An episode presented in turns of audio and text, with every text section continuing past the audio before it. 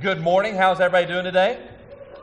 Doing all right? All right. Good to see you. Um, if I have not had the pleasure of meeting you yet, uh, let me introduce myself. I'm Alan Pittman. I am the senior pastor here and one of the elders, and we are absolutely thrilled that you are here worshiping with us today in this room, in this building, and also online. Uh, we're glad that you chose to worship with us today. We are, as a church family, walking through the New Testament this year, and, we're almost to the end. We're actually in the last book of the New Testament right now, which is the book of Revelation. And then we're going to actually go back after we finish Revelation and go back to Matthew because we have not read Matthew yet this year. So we've got another week or two here in the book of Revelation. Then we'll jump back to Matthew and finish out the year strong going through God's Word together. And so we are in Revelation. We're calling this series Glory because uh, the book of Revelation is all about the glory of God. And on the back of your worship guide, you'll find the sermon notes. And uh, you'll see that today's message is called The Glory of God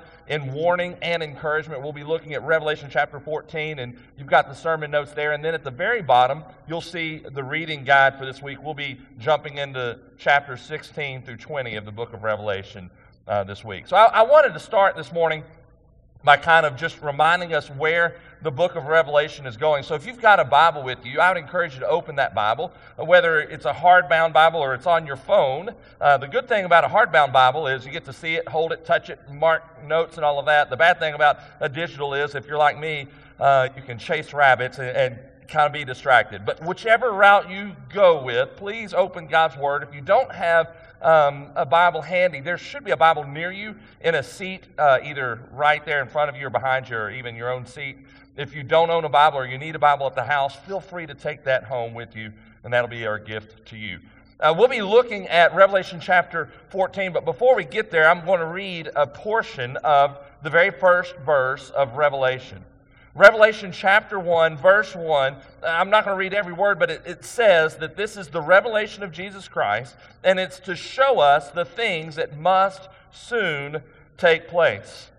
And so the book of Revelation, lots of different ideas of what scholars think about the timing of it, but there's no doubt that the book of Revelation shows us what's going to take place in the future and how God is going to bring his people, the church, to be in his presence in heaven. As we sang about and as Howard prayed about, that we'll be before the very throne of God worshiping him. But, but in this vision or revelation that John gets and writes down, there are several things uh, that, that's going on. We're seeing that this vision takes place between Jesus' resurrection and his second coming. A moment ago, Ricky said that we're going to be celebrating Advent. Advent just simply means coming or arrival. And as we head towards Christmas, we're reflecting on the two Advents of Jesus. His original coming, when he was born there in, in, in sorry to say Nazareth, he lived in Nazareth, he was born there in Bethlehem, and how he came and put on flesh about 2,000 years ago.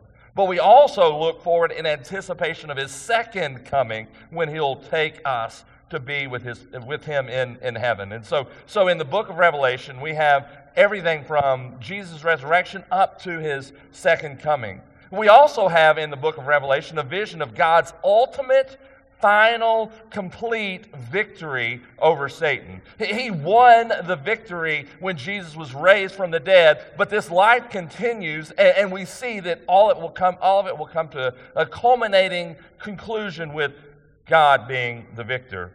And then we also see in the book of Revelation over and over and over and over again, and in the text again today, that all peoples from all nations are to enjoy and exalt God in his glory forever.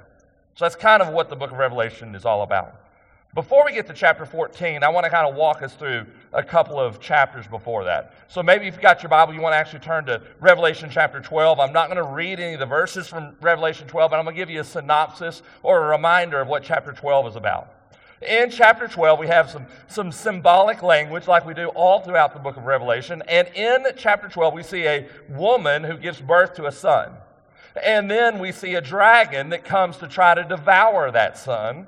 And then we see that when he's unsuccessful in devouring the son, he begins to, to chase the woman. He, he begins to attack her and, and her other children. So let's look at what each of those pieces are. The woman represents the people of God. The son that's born, it doesn't represent, but it is Jesus, the Messiah, the promised one, Christ himself. And then the third part is the dragon, and we see that the dragon represents Satan. You, you, can look down at verse 9 in chapter 12, and you'll see that it clearly tells us who the dragon is. And so the, the picture that is painted here in chapter 12 is that Satan is continually trying to attack God's plans. Think about all throughout the Old Testament. Think about in the New Testament over and over and over again how Satan is trying to thwart or disrupt the plans of God. But here's a news flash no one and nothing can ever thwart God's plans. And whenever it describes this idea that, that, that, that the, the, the, dragon or Satan is trying to devour the woman's son, the, the Messiah, the Christ, I think of two perfect examples where that takes place. One is when he literally was a baby, and the other is a little bit later. Remember in the, the Gospels, we see that after Jesus is born, the wise men come to Herod, who is the king, and said, Where is this king, the king of the Jews that we're to worship? Herod doesn't like that. He's the king, nobody else is. And so Herod finds out, Oh, this king that was born was born in Bethlehem. He was born sometime within the last two years. Do you remember what Herod did? He sent someone to kill all of the two year old boys and younger in the city of Bethlehem in hopes that he would kill the king of the Jews, Jesus Christ. So there is a perfect example where Satan is trying to literally kill Jesus. And then the other place where Satan thinks he wins is at the cross, right? Jesus is on the cross, he's being crucified, then he's put dead and buried in a grave, and Satan thinks he has the victory. But what happens three days later? Jesus is resurrected. But time and time again, Satan is trying to attack God's plans. In chapter 12, it says, once he's not successful devouring the son, what does he do? He chases the woman. He attacks the woman. He attacks her offspring. So here's the deal Satan is always attacking God's church. He's always attacking those of us who are part of God's church. It's seen in our own lives, and it's prophesied and told here in the book of Revelation in chapter 12. So, we move to chapter 13. And in chapter 13, we have the dragon or Satan calling for help. And he calls for help from two beasts. Uh, you probably have heard of the beasts. There's actually two of them, and they're both mentioned in chapter 13. I want us to look briefly at who these beasts are so that when we get to chapter 14, we'll understand it a little bit better. In the first half of chapter 13, we see the first beast, and he's described, and we see that this beast is a worldly power. And in this particular case, when John is writing it, the worldly power that was in place was the Roman Empire.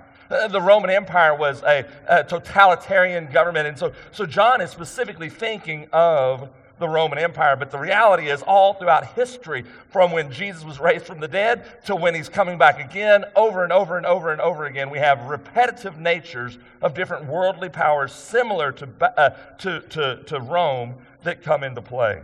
And so here, the beast represents, the first one represents worldly power.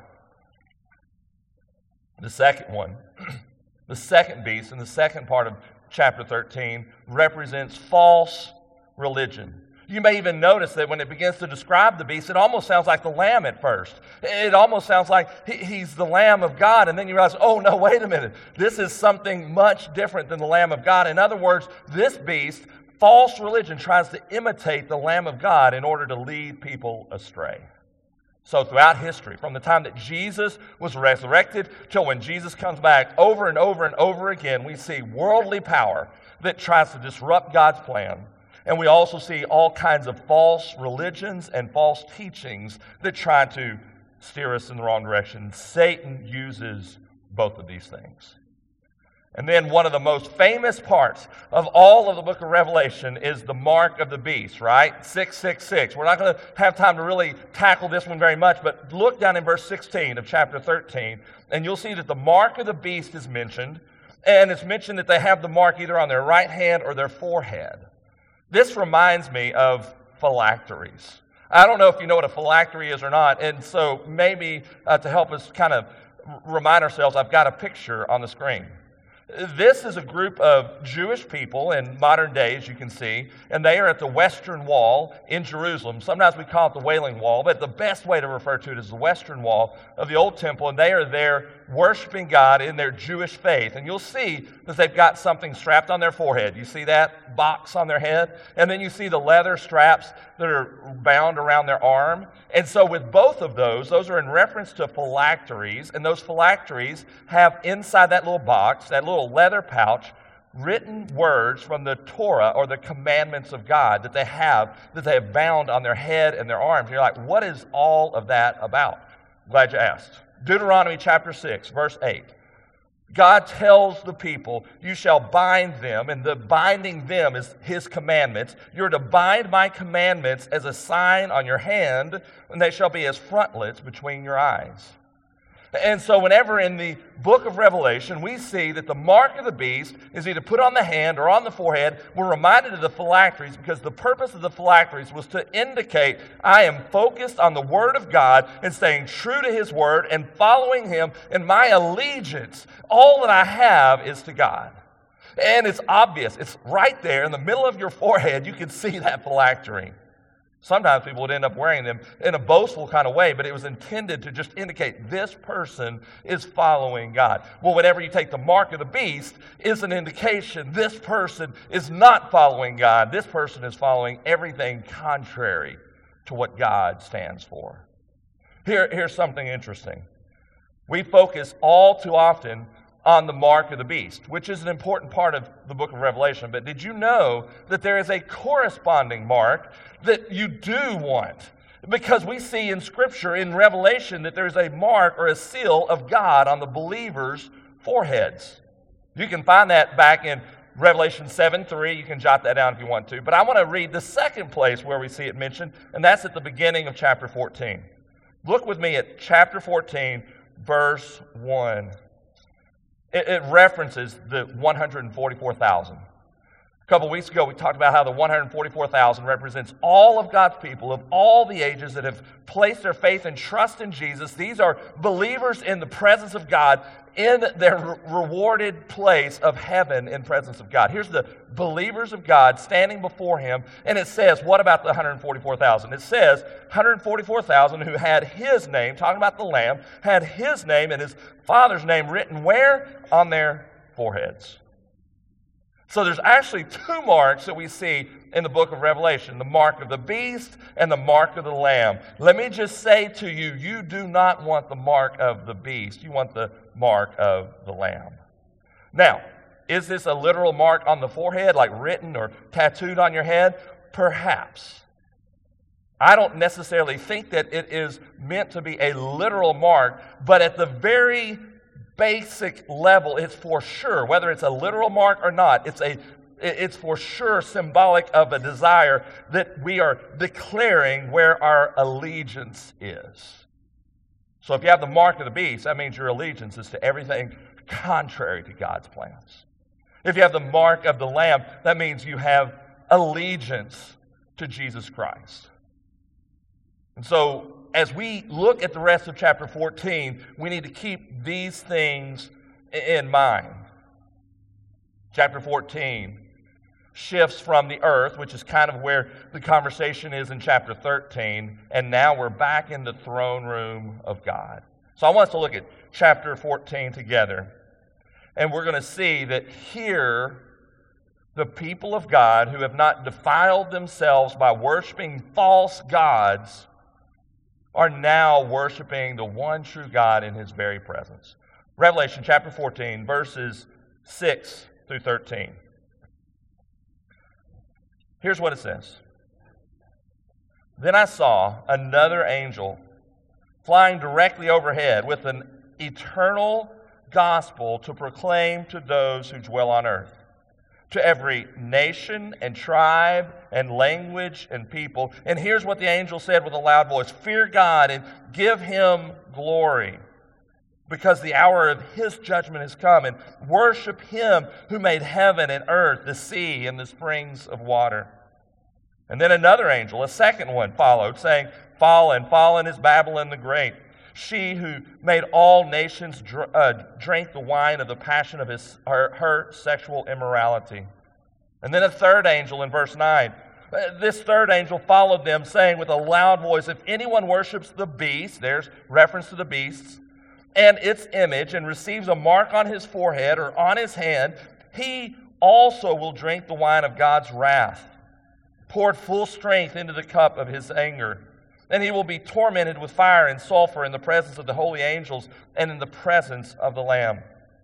And the smoke of their torment goes up forever and ever, and they have no rest day or night. These worshippers of the beast and its image, and whoever receives the mark of its name. Now, to get to the good news, verse 12. Here is a call for the endurance of the saints, those who keep the commandments of God and, and their faith in Jesus. And I heard a voice from heaven saying, Write this Blessed are the dead who die in the Lord from now on. Blessed indeed, says the Spirit, that they may rest from their labors, for their deeds follow them.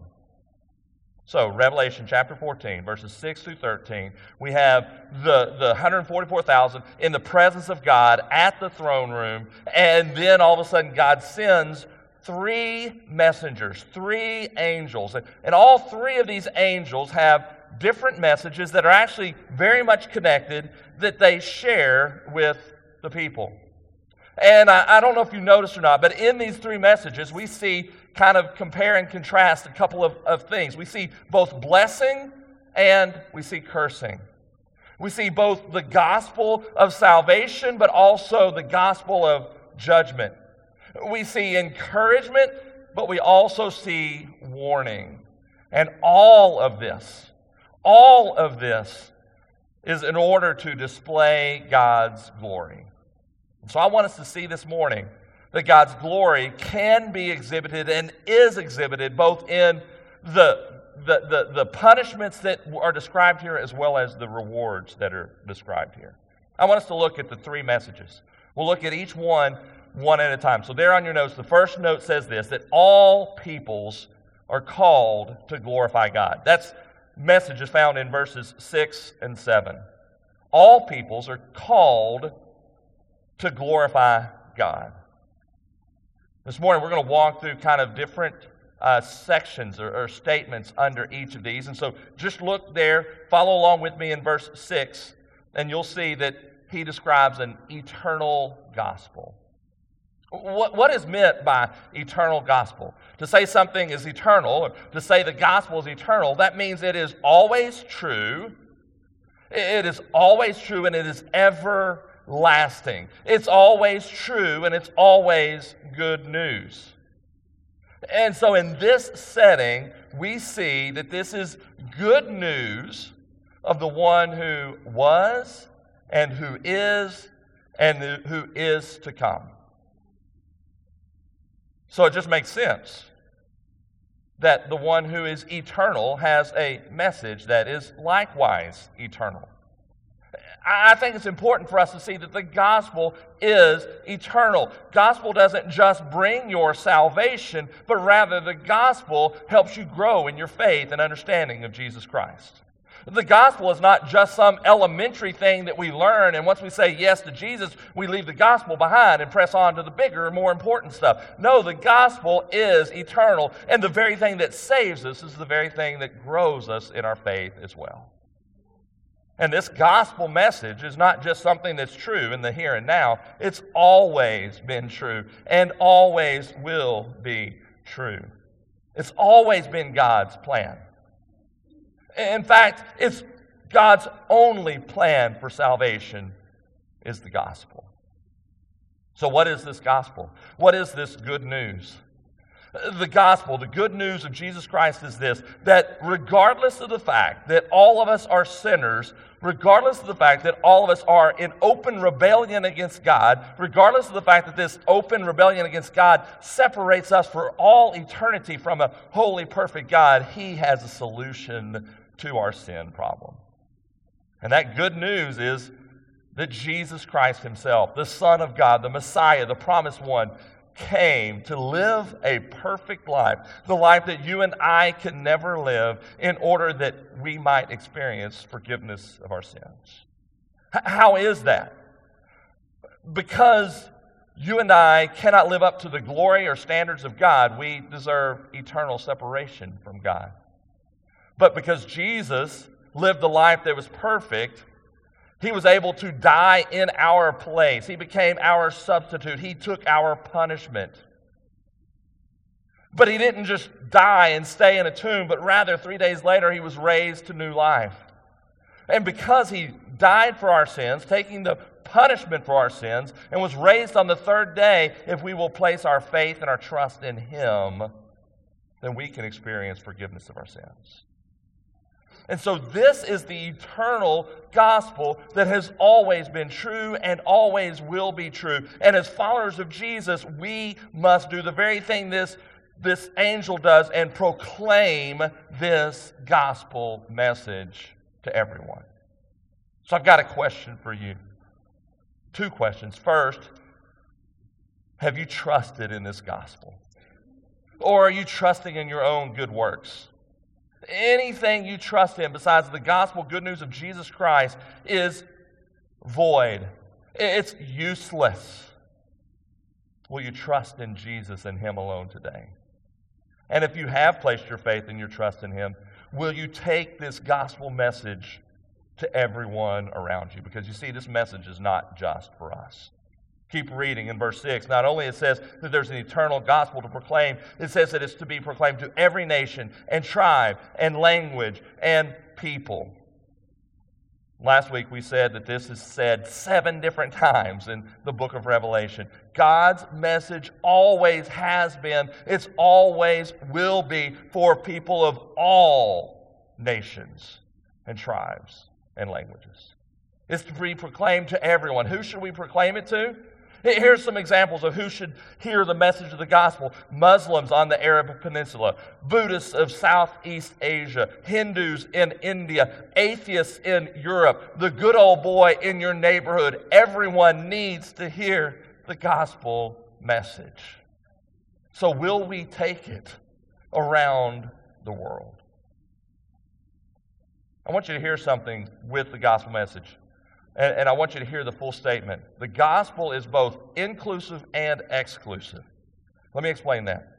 The gospel is inclusive because it is available to every single person. Doesn't matter where you were raised, doesn't matter what your background is. God loves you and wants you to come to faith in Jesus. So, therefore, it is ex- inclusive. But you better be careful because this doesn't stay there. Inclusive would indicate that everybody is automatically saved, and that's not the truth. While it is inclusive and intended for everyone, it is exclusive because only those who trust in Jesus will receive salvation. So it's our job, it's our task, it's our responsibility, it's our privilege to go out and share the gospel with everyone, hoping that God will bring salvation, knowing that He will bring salvation to some. There is no other way to God except through Jesus Christ. It's the only saving message. But as we described last week, many, many people in our world have never heard it. Did you know that there's a little over, or actually almost 8 billion people in the world? There's 7.8 billion people or so in the world. And of that 7.8 billion, about 40% of the world, or 3 billion, live in unreached people groups where they have no access to the gospel. It's our job, it's our responsibility to get the message out to others. So there's a couple of ways they're both actually in the worship guide this week that I would point you to, that you can be a part of getting the gospel out to all peoples of all nations and tribes and languages. Here's one. We're helping serve the BSM or Baptist Student Ministry Thanksgiving meal to the international students, and that's coming up this Friday. I was at the BSM this week as we served another meal, and there were hundreds of students there. There'll be even more coming up this Friday, and they will be from all over the globe. And you can come and help make food, serve the food, have conversations, talk about Jesus, talk about American culture, build bridges, all of these things for the sake of the gospel, the eternal gospel.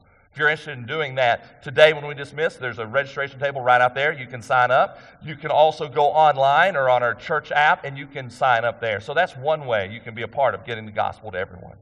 Here's another way. You may have seen on the insert, there's a, there's a class coming up called Perspectives. And Perspectives is happening in the month of January, February, March, April, and finishes the first week of May. It's happening on Monday nights. All the details are there in your worship guide, but it's happening on Monday nights. And it's a group of churches and ministries all over the city that's doing it. We're, we've been a part of it the last several years. We're being a part of it again this year. And the host location happens to be Grace Bible Church. I encourage you to come sign up for that class because you will hear all about God's glory for the nations and how you will be challenged to share that gospel with others around you. Your life will be eternally, as well as other people's lives, eternally impacted by participating in perspectives. My family and I have had a chance to do it over the last couple years. You don't want to miss out on it. So go to their website, perspectives.org, and or catch me or our equipping pastor, David Hutton. We would love to tell you more and more about it. If you know Callie Bearden, she's not heading it up this year, but she has in previous years. She would love to tell you about it as well. So we have an eternal gospel, and that eternal gospel is meant to be shared with all people. Look further down in verse 7. It says that part of this gospel is fearing God and giving Him glory. This is the purpose for all mankind. God is sovereign, God is creator, God is above all. He is the one true person, or being, I should say, that is worthy of our worship. So our lives should be all about His glory, His honor, and His fame. And then he finishes out this idea that all peoples are to be uh, called to glorify God. And he says, for this very reason, look at the end of verse 7 because the hour of God's judgment has come. We're going to look more about that judgment in just a few minutes. But let's first of all consider that there's a limited time to respond to the gospel because judgment is coming. Before we move on to the next point, I want us to see that with the gospel, we must have a balanced view of the gospel. Yes, the gospel is about God's love, but it's also about God's wrath. Yes, the gospel is about salvation, but it's also about judgment. So, what are you going to do with this concept of all peoples are called to glorify God? Number one, you can respond to God trusting in the gospel fearing Him and worshiping Him alone. And then, secondly, if you're a follower of Jesus, commit your life to glorifying God by making disciples of all nations. So that's the first message. Now let's look at the next message. It's found in verse 8. Revelation chapter 14, verse 8, it says that another angel comes and says, Fallen, fallen is Babylon the Great. And so I have on your notes that God will destroy this godless, worldly system. Let me walk through each kind of phrase in verse 8. First, it says Babylon the Great. What's all of this about Babylon the Great? Why is Babylon mentioned in the book of Revelation? I mean, Babylon is kind of where modern day Persia is. What is all of this about? Babylon, it was a symbol, uh, uh, the, sorry, the reference of Babylon in the book of Revelation is more than just about the geographic location. It's a symbol of something more than Babylon. But let's think for a minute historically. Babylon was Israel's enemy. And Babylon fell in the year 539 BC. So almost 600 years later, John is writing this revelation of God, of Jesus Christ, and it says that Babylon has fallen as if it hasn't quite yet happened. And, and so, why, why, if Babylon, the historical place, has already fallen, why is it mentioned here? Because in the book of Revelation, Babylon is symbolic, and it's a symbol or language actually that points to another enemy of Israel, and that's Rome. So, historically speaking, when John wrote this, whenever he writes Babylon, one of the things he's thinking about is Rome, because just as Babylon was a great power that was against God, Rome is in his day a power that's against God. But the reality is that every time Babylon or Rome is mentioned along those lines, it's simply a foreshadow of many other nations and governments and peoples that go against God. In other words, Babylon is a symbol of a godless city or power that would come over and over and over and over throughout history. Doesn't matter when you live. You can always read this passage and go, oh, that must be talking about such and such. Perhaps it is, perhaps it isn't, because all throughout history, there's a repetitive cycle of godless powers coming under in, into power, leading God's people astray. So Satan uses these political powers to cause people to reject God. Now, I want us to keep looking in verse 8. It says that, that, that, Babylon the Great is mentioned. It says that she is the one who made all nations drink the wine of the passion of her sexual immorality. When you read sexual immorality here, yes, it is in reference to sexual immorality, but it's actually in reference to more than that. This is code language or symbolic to indicate any kind of immorality, spiritual, not just physical. You see, God, uh, sorry, Satan uses the godless systems to encourage us to worship false gods. So that's why judgment is coming to Babylon in this verse. And then it says that it's fallen, fallen. It's repeated twice. It's the idea of being under judgment or condemnation. It says that Babylon is going to be ruined or destroyed. In other words, the sin and evil that is represented in worldly powers, God says He is overthrowing those powers. Be careful. This is not about God coming in and setting up an earthly kingdom. Rather, it's about His kingdom and how He overthrows the worldly power that's in place. I love the fact that it says fallen, fallen is, as if it's already happened. And yet, you have to turn the pages to Roman, uh, sorry, Revelation 17 and 18 before it actually takes place. And so when this is recorded, the fall has not yet happened, and yet it's spoken with such certainty because when God says it, it happens. So, when does Babylon, when does worldly power fall? I have some bad news. It doesn't fall until the second coming of Christ. We will always be battling worldly power that wants to lead us astray. But as we battle against that, there is confidence knowing that He God is winning the battle. He is bringing the victory. That the destruction of the worldly system is certain. It's as if it has already happened. So keep fighting for the cause of God. You see, worldly powers that are evil have an impact on us today, but it is defeated by God. So trust Him to lead you. So, here in my second point, we said that God is going to destroy this godless worldly system that we live in. So, how do I apply that step? A couple of things here. First of all, I want you to see that verse 8 is a form of a call to repentance for all of us. How are you personally being impacted by the evil around you? God says, get out while there, it's time to get out destruction and doom is coming to Babylon. Don't subject yourself to that same punishment. Flee from Babylon, free from the share in her doom. Repent of your sin. And when you repent of your sin, pursue God faithfully. So here's my question for you this morning. The Bible talks about how we are to be in the world, but not of the world the Bible talks here in Revelation how that ultimately the victory is coming and Babylon will be destroyed. But my question is are we, are you living in such a way that it appears that you're okay living in the thick of the worldly way of doing things? Is there a sin in your life that you need to repent of? Are you chasing after worldly dreams?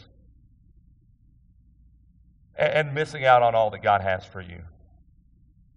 I know what some of us are thinking, but Alan, it says here that, that, that, that Babylon is, is leading the nations uh, astray because of, of the passion of her sexual immorality. You're like, dude, I don't have sexual immorality in my life right now. I, I, I don't have that. But the reality is, if we're not careful, other things that we are more permissive of and think is okay begin to flood into our lives, and, and, and greed and gossip and hatred and bitterness disunity, all of those things can flood into our lives.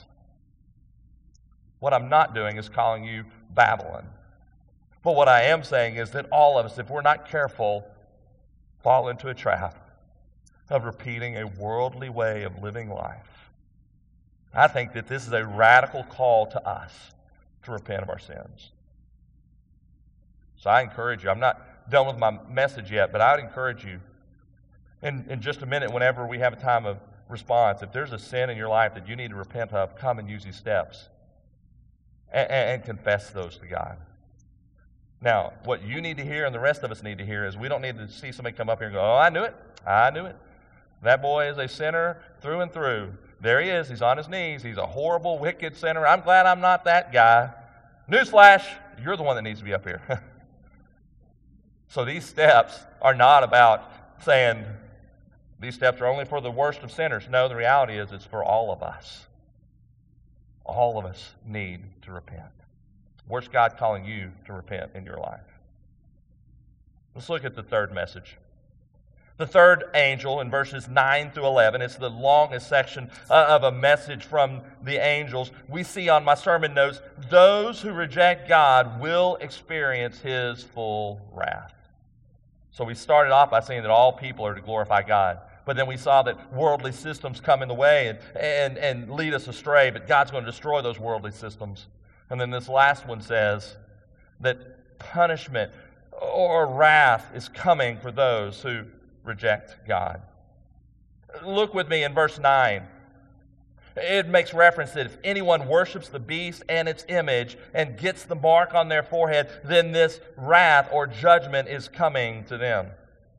Remember what we said a moment ago about worshiping the beast. Remember what we said about the, the, the, mark of the beast. Remember what we said about if you had the mark on your forehead. It may or may not be a literal mark. It may or may not be a, a literal tattoo, but the reality is this it indicates the reality of your heart, and that is a, an allegiance to Satan. And so, those who will experience the wrath of God are not those who have the seal of the Lord's name on their heart, uh, on their on their head. Not the 144,000, but rather those who go contrary to God's wishes and plans, and those who align with Satan. It, eh, let me explain something real quick. Aligning with Satan does not mean that you are a member of uh, of the Church of Satan and you're the most satanic person ever. Rather, aligning with Satan means you haven't trusted in Jesus Christ for your salvation. Did you know that people who align with Satan could be some of the most moral and ethical people there are? But if they've not bowed the knee to Jesus Christ, then they align with Satan.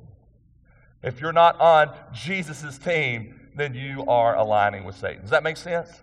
So don't just go, okay, I'm not a horrible, despicable person, so that doesn't apply to me. No, there are very good people in this room that haven't placed their faith and trust in Jesus, and you are aligned with Satan. You have the mark of the beast on you. And here's what it says it says that God's wrath is going to be poured out.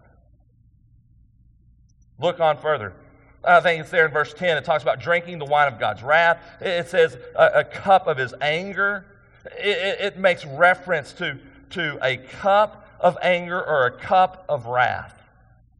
All throughout Scripture, we, we see this terminology used that, that God's wrath is going to be spilled out of a, of a, of a cup that he has on those who, who are recipients of, of, of his anger, his, his wrath. Wait a minute, I thought God was all love. Why is he pouring out anger on anyone? Why is he wrathful against anyone? Because God is offended by our rebellion of sin against him, and he must not leave sin unpunished. Now, remember, guys, as I'm saying this, the good news that Jesus Christ brings salvation. You don't have to experience the wrath of God.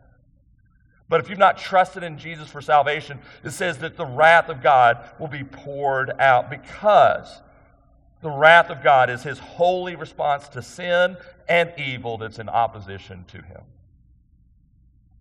Let's think for just a minute about the wrath of God and where the wrath of God was poured out and who drank the wrath of God.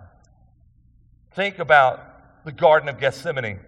When Jesus is getting ready to be arrested, look with me at Matthew chapter 26, verse 39. Jesus is praying and he's saying, God, I'm about to come. My Father, I'm about to come and be crucified. But if there's a way out, let's, let, let's take that other way out. But if there's not a way, may I live out your will. Matthew 26, 39 is the words of Jesus. It says, My Father, if it be possible, let this cup pass from me. Nevertheless, not as I will, but as you will. The cup that Jesus is talking about is the cup of the wrath of God. You see, the reason that Jesus' sacrifice on the cross is sufficient to remove my sin is because he first of all had to receive the full wrath of God as the punishment of sin. And he willingly drank the wrath of God and was raised on the third day so that you and I don't have to experience the wrath of God. Thankfully, Jesus drank the whole cup of the full fury of God's wrath and justice against sin. Let's keep looking in Revelation chapter 14. It says that, that, those who have the mark of the beast will drink the wrath of, of God. And it says that they'll drink, uh, in verse 10, the full strength. It's undiluted. There's no mercy. God is holy. And God can have nothing to do with sin, and so all sin must be judged. Keep reading the good news. It doesn't sound very good here, right? Keep reading in verse 10. It says, And he, the one who has the mark of the beast, will be tormented. Verse 11, the torment goes up forever and ever. Do you know another word for torment? Torture. And neither one of those words sound very pleasing to me. I'm not wanting to make light of it. I'm wanting to be serious for a moment that here is God saying that those who have the mark of the beast, those who have rejected him, are going to experience God's wrath, and as a result of God's wrath, they will be tormented and tortured. There's nothing pretty about this picture. But it is to be expected from a holy God who can have nothing do, to do with sin. I also want us to be really careful here. The suffering here seems to indicate physical pain, but the biggest pain or the biggest suffering as it relates to the wrath of God has very little to do with physical suffering, and it has everything to do with spiritual suffering by being separated eternally from the presence of God. Let's keep going through. It says in verse 10 that it, or actually verse 11, it goes on forever and ever. This is an unlimited duration of time, always, eternally. Hell is a conscious punishment that is ongoing for all of eternity. I know what all of us are thinking. How can that be fair? I mean, I'm going to live probably 100 years or less. And how is it fair that if I have the mark of the beast, that I have it for 100 years or less, and then I spend an eternity in a horrible place called hell? It doesn't sound fair. But the reality is that God is the infinite one. He is the sovereign one. And refusing to worship Him in His infinity for who He is in all of His glory is an infinite crime for which there is an infinite punishment. Let's keep reading. In verse 11, it says, They have no rest. There's no relief. There's no respite. It goes on forever and ever and ever. So, what do we do with this? What do we do with this message that this angel shares? That the wrath of God will be poured out on those who have the mark of the beast. I have a couple of things that you can apply in this text. The first one is this I plead with you and encourage you to trust in the eternal gospel of God. Because if you'll trust in the eternal gospel of God, you will be delivered from the eternal wrath of God. Remember, verse 6 says the eternal gospel the eternal gospel is sufficient to save us from uh, an eternity of wrath against uh, that's poured out on us from God. The second application I would give you is this. For those of us that are followers of Jesus, if we believe these words are true, if we believe there is an eternal wrath from God, how can we sit still and not go tell others about Jesus? Because either it's true or it's not if it's true and we're a follower of Jesus, this is not a guilt driven statement, but if we are followers of Jesus, we should be compelled to go and tell others. So we have these three messages from these angels. We see that there is an eternal uh, gospel, and because of that, all people are to glorify God. We see that God's going to destroy the godless worldly system that's around us, and we see that those who reject God will experience his full wrath. Let's get to the best news of all. It's found in verses 12 and 13, and on your notes it says this that followers of Jesus can endure this life that we live, knowing they will experience God's rest and blessing. I want us to pause for just a minute. Do you know who the audience was in the book of Revelation? The audience is, is believers. So John is not writing to a bunch of unbelievers, and here he is talking about what happens to unbelievers and how there's going to be punishment and how the wrath of God's coming and how the worldly systems are against us and all of this. But yet he's writing to believers, and so he sums up this whole section to say, This is what it's all about. He says in verse 12, This is a call for endurance of the saints, those who are followers of Jesus, those who keep the commands eh, of God and their faith in Jesus. So John calls us and challenges us. God challenging, challenges us, those of us that are followers of His, that we would see that we can and will continue to endure even in the midst of this evil world we live in. See, this world is fiercely opposed to us that are followers of Jesus, but thank God this is not our home. You ever wonder why sometimes Songs like, and I'm maybe showing my age, although this is a great song. When the roll is called up yonder, I'll be there. You know that song, right?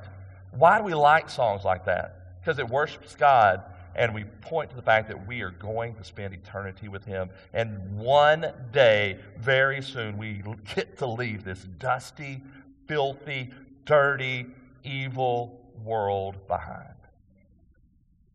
And the older I get, the more I see that is a very good thing. So this world is opposed to us, but we're just passing through. And if we remember that, it helps us to endure. As you probably have heard me talk about lately, I've been doing some running, and, uh, and I enjoy it to a degree, and, and to another degree, I don't. It almost never fails that the first time I start running, within the first 30 seconds, I kid you not, within the first 30 seconds, I think, what am I doing? I can't do this. I'm already tired. I'm already out of breath. Now, that could be a problem. I might have started at too strong of a pace. But even at a good pace, I still think that. And typically, for the first mile, I'm thinking it the whole way through. If I did what my mind tells if, if, if, my mind respond, if my body, there we go, if my body responded to my mind, I would never run more than a mile. Never. This week I was running, uh, what day was that? I don't remember. Saturday, yesterday. I ran eight miles. But when I ran seven on Wednesday, I guarantee you, I thought I was going to die. And then I get done with seven, guess what? Best time I'd run ever. All right? All this to say, not Alan is a runner, and how great is that? Rather, it's to say that as I run, I see that I can endure more than I think I can endure. And I can keep pressing forward. Now, in our life with Jesus, we can endure more than we think we can. Not in our own power and our own strength, but by the power of the Holy Spirit, we can endure. When life gets pretty crummy at times, when persecution comes our way, when difficulty hits and we don't know why it's happening to me, we can and must persevere and endure because God is faithful. And He'll guide us through whatever we're facing in life. Keep pressing. Follow Jesus. Don't give in. Allow Him to give you strength and endurance. Here, here's a description of those who endure. It says in verse into verse 12, they keep the commands, and their faith is in Jesus. Our faithfulness to God demonstrates that we are truly his. Our obedience, or our deeds, our actions reflect who we really are. This past week, I had a chance to sit in the home of one of our uh, church members, a dear friend of mine, Ron, and we were talking about this passage of Scripture, not realizing I was actually going to be preaching this text this morning. And we talked about how it's worded in an unusual way a blessing that is described. Look down in verse 13. Blessed are the dead who die in the Lord from now on. That's like, do what? How is it a blessing to die? Especially if you're young or you're good shape or good health or you have children in your home or whatever. How could it be said that dying is a blessing? What I think John is saying here is this that we are truly blessed when we die in the Lord, because when we die in the Lord, we get to be in the very presence of God. We get to be in the throne room. The things we're reading about in the book of Revelation, we get to experience with our very eyes and our very ears. What a blessing that will be.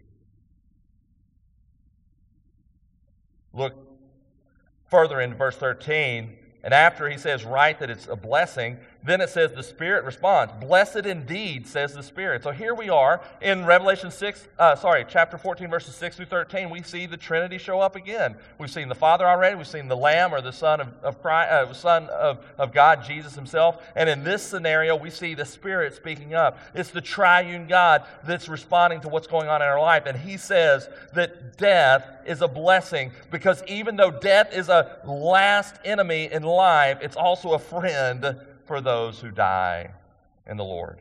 We get to leave the struggles of this world behind. We get to go and be with God in heaven. And additionally, it's a blessing because you don't have to suffer the wrath of God that we read about just a few verses earlier. So we can have endurance. Because when we die, it's actually a blessing. It says there in, in, verse, uh, end of verse 13 that we'll have rest from our labors. Do you remember what it said about those who face the wrath of God? There would be no rest. This is the complete opposite. Those who worship the beast have no rest. Those who worship the Lamb experience full, complete rest in Him. Life on earth is a battle, but it won't last forever. So persevere and enjoy rest, comfort, and peace in the very presence of God. And then he finishes by saying that our deeds will follow us. Here's not what he's saying. He's not saying that our deeds save us, but rather our deeds testify that we truly belong to him. And in this case, it testifies that we belong to God and that our rest is warranted. Here's a couple of applications. Number one, you can endure. If you're a follower of Jesus, you can endure all the difficulties of life, knowing that these difficulties are overcome by Jesus' resurrection power. And just as He will one day allow you to permanently rest in Him, you can rest in Him today as well.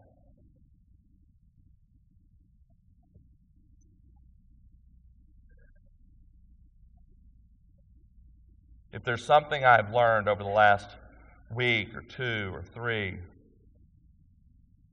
if there's something that I've learned over the last month or two, is that many of us are just worn out. Some of us are worn out by COVID and all that it has brought to our world. Others of us are worn out because of health conditions we're facing. Others of us are worn out because of spiritual battles we're dealing with. All, uh, some of us are battling with wounds that we've had for a decade or longer. Got a real good friend, happens to be sitting really close to me right now. And he has always told me, Alan, everyone has a story.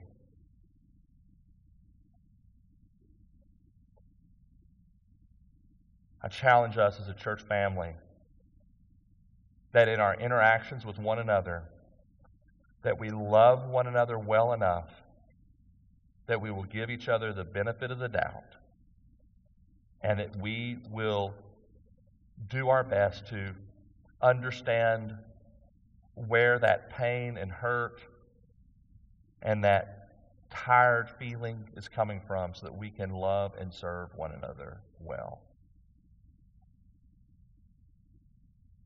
This whole COVID season either allows us to clearly display the mark of the Lamb or to display the mark of the beast. And here's what I mean by that God intends to use this season to prune and grow his church. And I'm not talking about just living hope, I'm talking about the church. To prune and grow his church and to bring unity and love to, to support one another, to uphold each other, to do ministry, to share the gospel around the world. But while God intends to do that very thing, Satan wants to twist and turn it and make it into the most divisive, difficult, disorderly thing ever. And my question is are you, am I, are we as a church family going to respond showing that our allegiance is to the Lamb? Or are we going to display something different? And the good news is that wherever you find yourself today, just as rest is promised in eternity with God, rest can be experienced in the here and now. So rest in Jesus. And right along that, with that, no matter what the world throws at you, keep persevering. Don't lose heart. Keep on going. We have an eternal gospel to proclaim to the world. God's calling us to do that. We have sin in our life. God's calling us to repent of that sin. We're living in a difficult time, in a difficult season, in a difficult world, and God's calling us to rest in Him. There is hope because we worship an eternal God who has an eternal message of good news called his gospel. Let's boldly proclaim it. Let's boldly live it out with one another. Let me pray for us.